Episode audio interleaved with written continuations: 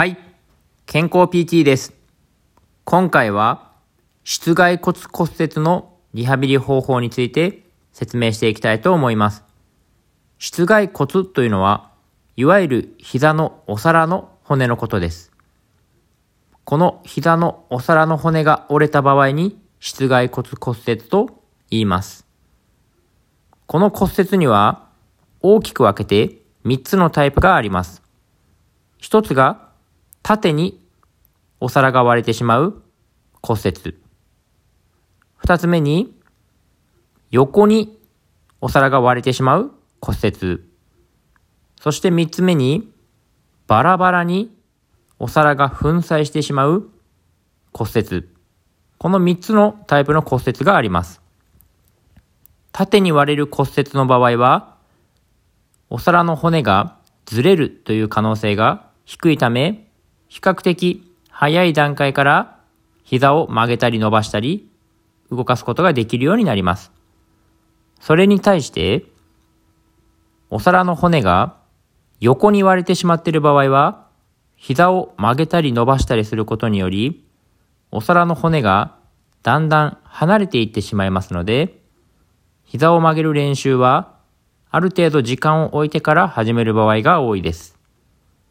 そして最後に、バラバラに割れてしまっている粉砕骨折という状態であれば、余計にこの膝のお皿が離れていく力が加わっていきますので、この場合はより慎重なリハビリが必要になっていきます。基本的に室外骨というお皿の部分は、膝をまっすぐ伸ばした状態であれば、特にストレスがかからない場所です。ですので、この骨折の場合は、ニーブレースという膝を伸ばす装具があるのですが、これをつけていれば、手術した翌日から歩行が可能になる場合が多いです。この装具をつけておけば、膝が曲がることがありませんので、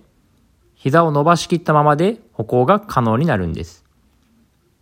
膝さえ曲げなければ、このお皿にはほとんどストレスは加わりません。それに対して、膝を曲げる動きというのは、膝の曲げ伸ばしにより、お皿の後面から膝が押し出すような形で、室外骨に理解力が加わってしまいますので、お皿がずれる心配が起こってきます。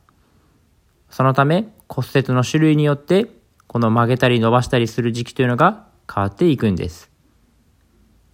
リハビリのプランとしては、だいたい手術して1週間から10日ぐらい、その間に歩行が自立する場合が多いです。そして手術して1週間から10日ぐらいの間にはニーブレースをリハビリの時だけ外して筋肉をマッサージする必要があります。膝の曲げ伸ばしができない時期であっても筋肉をほぐすことは可能ですので、しっかりとこの時期から筋肉をほぐしておくことで膝が固まるのを予防することができます。膝の手術をした後、抜歯という糸を取る行為が行われますが、これはだいたい手術後2週間を目安に行われる場合が多いです。抜歯をした後は、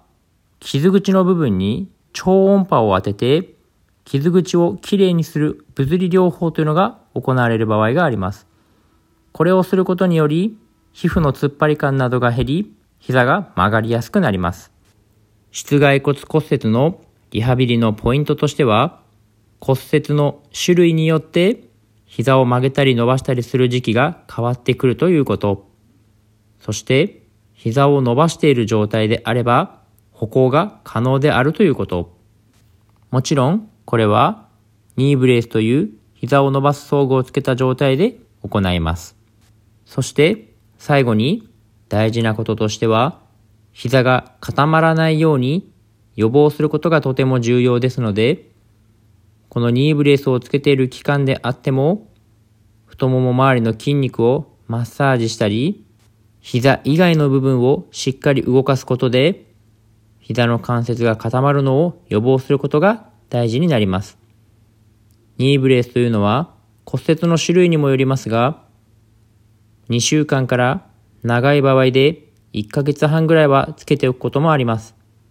その間に関節が固まらないような工夫というのも大事になりますので、今回の話を参考にしていただけたらと思います。今回は以上です。ではまた。